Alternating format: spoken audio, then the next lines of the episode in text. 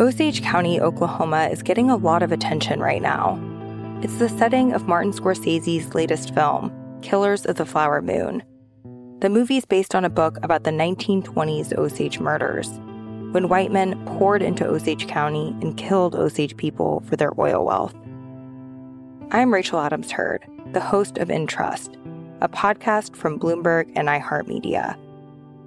For over a year, I was reporting a different story about other ways white people got Osage land and wealth, and how a prominent ranching family in Osage County became one of the biggest landowners here. Their ranching empire was built on land that at the turn of the century was all owned by the Osage Nation. So how'd they get it? Listen to the award-winning podcast In Trust on the iHeartRadio app, Apple Podcasts, or wherever you get your podcasts.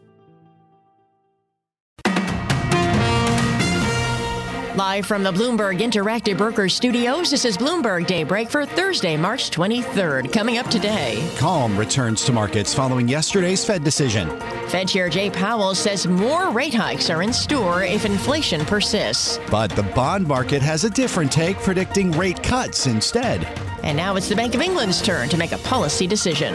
A grand jury in New York City could hear from one more witness today in Donald Trump's case, plus a standoff at a Manhattan high-rise. I'm Michael Barr. More ahead. I'm John Stashower in sports. The Knicks lost in Miami. Wide receiver moves made by the Jets, and the N C double A tournament resumes tonight at the Garden. That's all straight ahead on Bloomberg Daybreak, the business news you need to start your day in just one fifteen-minute podcast. Each morning on Apple, Spotify, the Bloomberg Business app, and everywhere you get your podcasts. Good morning, I'm Nathan Hager. And I'm Karen Moscow. Here are the stories we're following today. The lift in futures this morning comes on the heels of an equity sell-off. Stocks sank yesterday after a ninth straight rate hike from the Federal Reserve and signals from Chair Jay Powell that more could be coming. If we need to raise height, raise rates higher, we will. I think for now, though, we, we as, as I've mentioned, we see the likelihood of credit tightening. We know that that can have a, you know, an effect on the macroeconomy, on demand, on labor market, on inflation, and we're going to be watching to see what that is. Well, critics are weighing in on those remarks from Jay Powell. Former Fed Vice Chair Alan Blinder says he should have taken a different approach. I think very much that the right decision today would have been a pause with words saying we're waiting to see if the dust clears and how it clears, and we may be going up higher, depending if, you know, if this crisis doesn't look too serious. Alan Blinder is concerned the Fed could be underestimating the extent of the current banking crisis.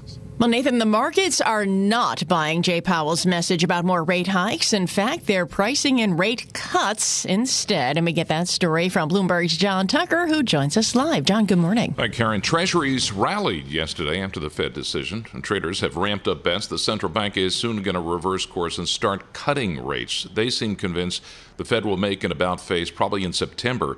The market view contrasts with the Fed guidance, which calls for at least one more hike. Uh, Chair Powell did push back on that market sentiment, saying rate cuts are not our base case. Investors think tighter Fed policy is leading to cracks in the economy and will likely tip the United States into recession. Live in New York, I'm John Tucker, Bloomberg Daybreak. John, thanks. The Swiss National Bank is also on the move this morning. Turmoil at Credit Suisse is not stopping that central bank from tightening policy. The S and B's hiked rates by fifty basis points, taking its policy rate to one point five percent. Now, Nathan, it's the Bank of England's turn. We get a rate decision across the pond at eight a.m. Eastern today. And Bloomberg's Lizzie Burden is at the B O E and has a preview. There had been economists wondering at the start of the week whether all the recent banking stress meant that financial conditions have tightened so much that the legwork's been done for the Bank of England, that another hike would be deflationary or that it would undermine the already weak economy. But now the consensus is for a quarter point hike, which would take rates to four point two five percent, be the highest level since two thousand eight. And Bloomberg's Lizzie Burden points out the pound is trading near a two-month high ahead of the B O E decision. Now we continue, Karen, to follow the latest developments on the banking crisis and the response from Washington. Treasury Secretary Janet Yellen says the U S is not considering blanket deposit insurance without first working with Congress. It's important to be clear. Shareholders and debt holders of the failed banks are not being protected by the government, and no losses from the resolution of these banks are being borne by the taxpayer. Deposit protection is provided by the Deposit Insurance Fund, which is funded by fees on insured banks. And Treasury Secretary Yellen says executives responsible for bank collapses should not be profiting when stockholders and investors take losses. Well, Jane Fraser is weighing in on the banking turmoil, Nathan. The C E O of Citigroup says the ability to move millions of dollars with just a few clicks is a sea change moment for the risk of bank runs. There were a couple of tweets, um, and then this thing, this thing went down much faster than has happened in history. And frankly, I think the regulators did a good job in responding very quickly, um, because normally you have longer um, to respond to this. Citigroup C E O Jane Fraser made the comments in an interview with David Rubenstein. Stay tuned for more of that conversation coming up shortly on Bloomberg Daybreak. And we continue to watch uh, First Republic Bank this morning, Karen. The shares are up three point six percent, but it's not all good news for the bank, and we get more live from Bloomberg's Steve Rappaport. Steve. Good morning, Nathan and Karen. The San Francisco lender was hit with a ratings downgrade for the second time in less than a week. Fitch lowered First Republic's long-term issuer default rating from B to double B. The bank received the cash infusion of thirty billion dollars from a group of major firms. Fitch analysts view the funding as the primary ratings constraint. Meanwhile, First Republic, in a regulatory filing, says top brass agreed to forego bonuses and other compensation this year. Live in New York, I'm Steve Rappaport, Bloomberg Daybreak. All right, Steve, thanks. And in politics today, TikTok is front and center on Capitol Hill. The company's C E O tries to convince lawmakers today that China has no influence over the app's data.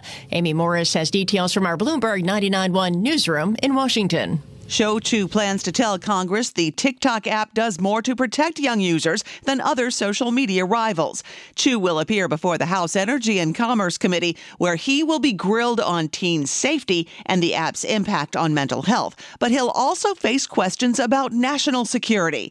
In prepared comments reviewed by Bloomberg News, Chu will tell lawmakers they would never share information demanded by the Communist Party, as TikTok tries to convince lawmakers the company should be allowed to continue operating in the U S. In Washington, I'm Amy Morris, Bloomberg Daybreak. It's forty-eight degrees in New York. Some patchy fog this morning, but it's going to be cloudy, breezy with some passing showers this afternoon, heading to the low sixties. Showers end this evening. We'll get down to the upper forties. Let's take a look at some of the other stories making news in New York and around the world with Bloomberg's Michael Barr. Good morning, Michael. Good morning, Nathan. The grand jury in the Manhattan D A's probe into Donald Trump was delayed and will reconvene later today. Trump is accused of paying hush money in twenty sixteen to an adult film star. Jurors were informed at least one additional witness may be called to testify before they decide whether to indict the former president. Outside the courthouse in Lower Manhattan, this woman supports Trump. Look, he's not perfect. Are any of us perfect? But he loves our country, and they put him through so much, and he's still going to do it again, and we're going to win. Meanwhile, this man says he wants to see a mugshot of him. Yes. I mean, I don't know about this crime, but multiple other crimes. I mean, January sixth alone, he... He should be in prison. New York is still bracing for protests. The former president also lost a court battle to keep legal details secret from the Justice Department about his alleged mishandling of classified information after he left the White House. It appears to clear the way for Special Counsel Jack Smith to force one of Trump's private lawyers to testify before a grand jury. Approval of President Joe Biden has dipped, nearing the lowest point of his presidency. According to the Associated Press N O R C poll, the president notched an approval rating of just thirty-eight percent. The U S questions China's message to Russia about how to end the war in Ukraine. Bloomberg's Ed Baxter reports. The U S is basing that on the fact that the day after the Xi-Putin summit, Russia launched a barrage of missiles. N S C spokesman John Kirby. If China really wants to To, uh, to be helpful in that regard, they should be urging President Putin to get out of Ukraine. Here we are the day after, and Mister Putin is launching more drones and missiles into Ukraine. So I don't know if President Xi delivered that message, but if he did, Mister Putin ignored it. Kirby says the other possibility is if Vladimir Putin doesn't support China's peace plan. In San Francisco, I'm Ed Baxter, Bloomberg Daybreak. A dramatic standoff played out thirty floors above a Manhattan street yesterday. It all began when the F B I tried to execute an arrest warrant at a luxury high-rise just steps away from Carnegie Hall. The man barricaded himself inside the apartment and then was perched on the ledge of the window, threatening to jump. An N Y P D officer finally rappelled down from the floor above and was able to get the suspect inside. Global News, twenty-four hours a day, powered by more than twenty-seven hundred journalists and analysts in over one hundred twenty countries. I'm Michael Barr. This is Bloomberg, Nathan. Thanks, Michael. Time now for the Bloomberg Sports Update, brought to you by Tri-State Audi. Here's John Stashower. All right, Nathan. Knicks had beaten the Heat twice this season, both nail-biting games not decided until the end. This time in Miami, Knicks fell short, one twenty-seven to one twenty. Jimmy Butler, thirty-seven points for the Heat. R J. Barrett had twenty-six for the Knicks. Jalen Brunson, twenty-five. But Julius Randle went from fifty-seven points the other night down to fifteen. Same two teams will play next week at the Garden. The Knicks are trying to hold on to fifth place in the East. They lead Miami and Brooklyn by two games. The Nets play tonight at Cleveland. At the Garden, it's the start of the N C double A Tournament Sweet sixteen. And up first, it's Kansas State against Michigan State. And both teams have top scorers who are New York natives. K-State's Marquise Knowles from Harlem. The Spartans' Tyson Walker is from Long Island. His coach is Tom Izzo. He does have that, that swagger about him. Uh, you know, his is a little more, uh, I think sometimes the New York swagger is a very cocky swagger, and sometimes that's good. You got to be, he's kind of had the happy medium, you know. He's got enough cockiness to be confident, and yet he's an unbelievable kid. Izzo in his twenty-eighth season in Michigan State, the Kansas State coach, Jerome Tang's in his first season. Later, it's Tennessee versus Florida Atlantic, also a doubleheader in Vegas. UConn against Arkansas, U C L A meets Gonzaga. The Jets drafted wide receiver Elijah Moore in the second round two years ago. Good rookie season, not as good this past year. Midway through, he demanded a trade. The Jets traded Moore to Cleveland. They get a second-round draft pick back, and the Jets signed a free agent wideout. Mecole Hardman spent the last four seasons with Kansas City, won two Super Bowls. John Stashower, Bloomberg Sports. Do you love Elon Musk? Do you hate Elon Musk? Do you have no idea what to think about Elon Musk? Then we have just the show for you. He's become even more larger than life. Buying Twitter doesn't get us closer to Mars. They are like really close to the edge of like everything falling apart. Like, oh, Elon, I volunteer, put a chip in my brain. Each week on this podcast, we'll break down, analyze, and debate the most important stories on Musk and his empire. It's all one big universe. You just work for Elon, Incorporated. Elon, Incorporated. From Bloomberg Businessweek, this is Elon, Incorporated. Listen wherever you get your podcasts.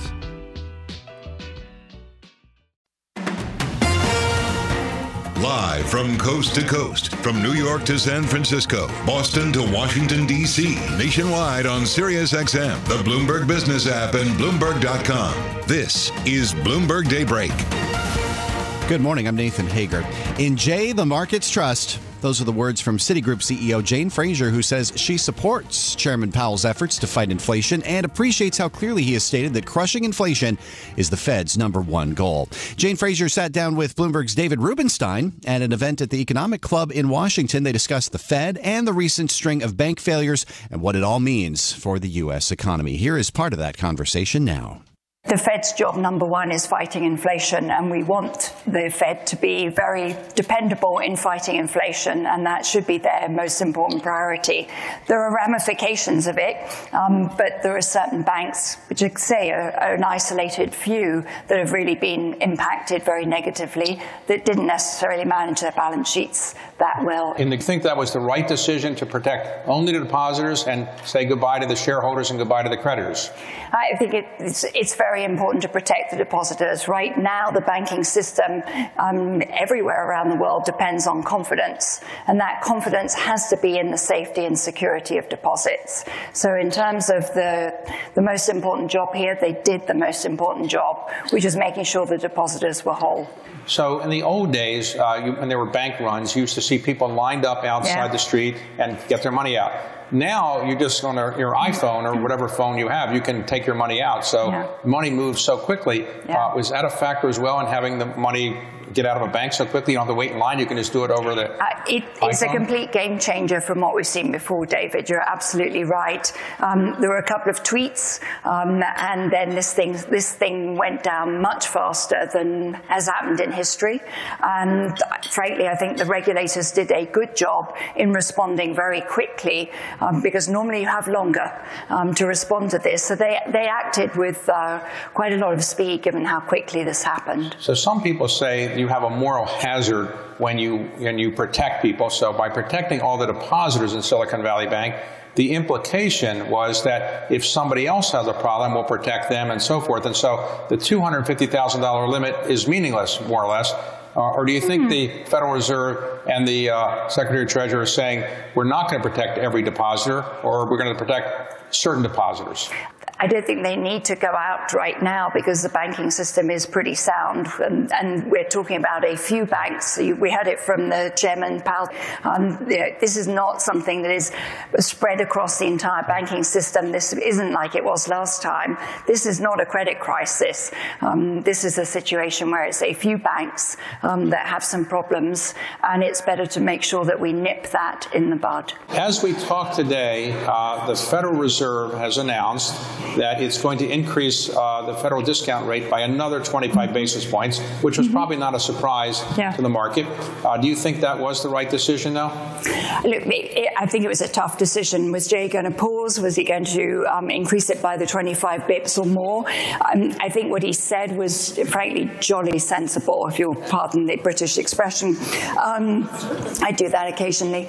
Um, he, he said, we don't know how much credit tightening is going to come from what's gone on in the last couple of weeks. We don't quite know what's going to happen there. So, but we do know that inflation is a real problem. It's persistent. It's starting to come off, but he has to tackle this. And in in Jay, the markets trust, and many of us do, that they're going to tackle inflation hard. But let's also see what the data is. Do you see any evidence in the uh, information data that Citi has that we are heading for a recession? If so, when might you think we would see the evidence of that? Yeah, I mean, we've certainly been expecting that a, a recession could well be could well be happening in the second half of the year. If one does occur, we don't think it'll be that heavy, because normally when you're heading into some tougher times, you know, the consumers not in such good health, the, the, the companies aren't, the banks aren't. Whereas that's not the case right now. The consumer is in good health, the corporate balance sheets are strong, and the banks are strong. So the factors that typically amplify a recession are not in the are not in play at the moment. So um, you know, we have to make sure there's nothing crazy happens in the geopolitical world that would change it. But we could well have a mild recession. The last couple of weeks could make that a bit more likely. It's, it doesn't feel like it's going to be a tough one, and the U S economy is likely to pull out of it pretty quickly. This is Bloomberg Daybreak Today, your morning brief on the stories making news from Wall Street to Washington and beyond. Look for us on your podcast feed at six a.m. Eastern each morning on Apple, Spotify, and anywhere else you get your podcasts. You can also listen live each morning starting at five a.m. Wall Street time on Bloomberg eleven thirty in New York, Bloomberg ninety-nine point one in Washington, Bloomberg one oh six point one in Boston, and Bloomberg nine sixty in San Francisco. Our flagship New York station is also available on your Amazon Alexa devices. Just say, Alexa, play Bloomberg eleven thirty. Plus, listen coast to coast on the Bloomberg Business app, Sirius X M Channel one nineteen, the iHeartRadio app, and on Bloomberg dot com. And I'm, I'm Karen Moscow. Join us again tomorrow morning for all the news you need to start your day, right here on Bloomberg Daybreak.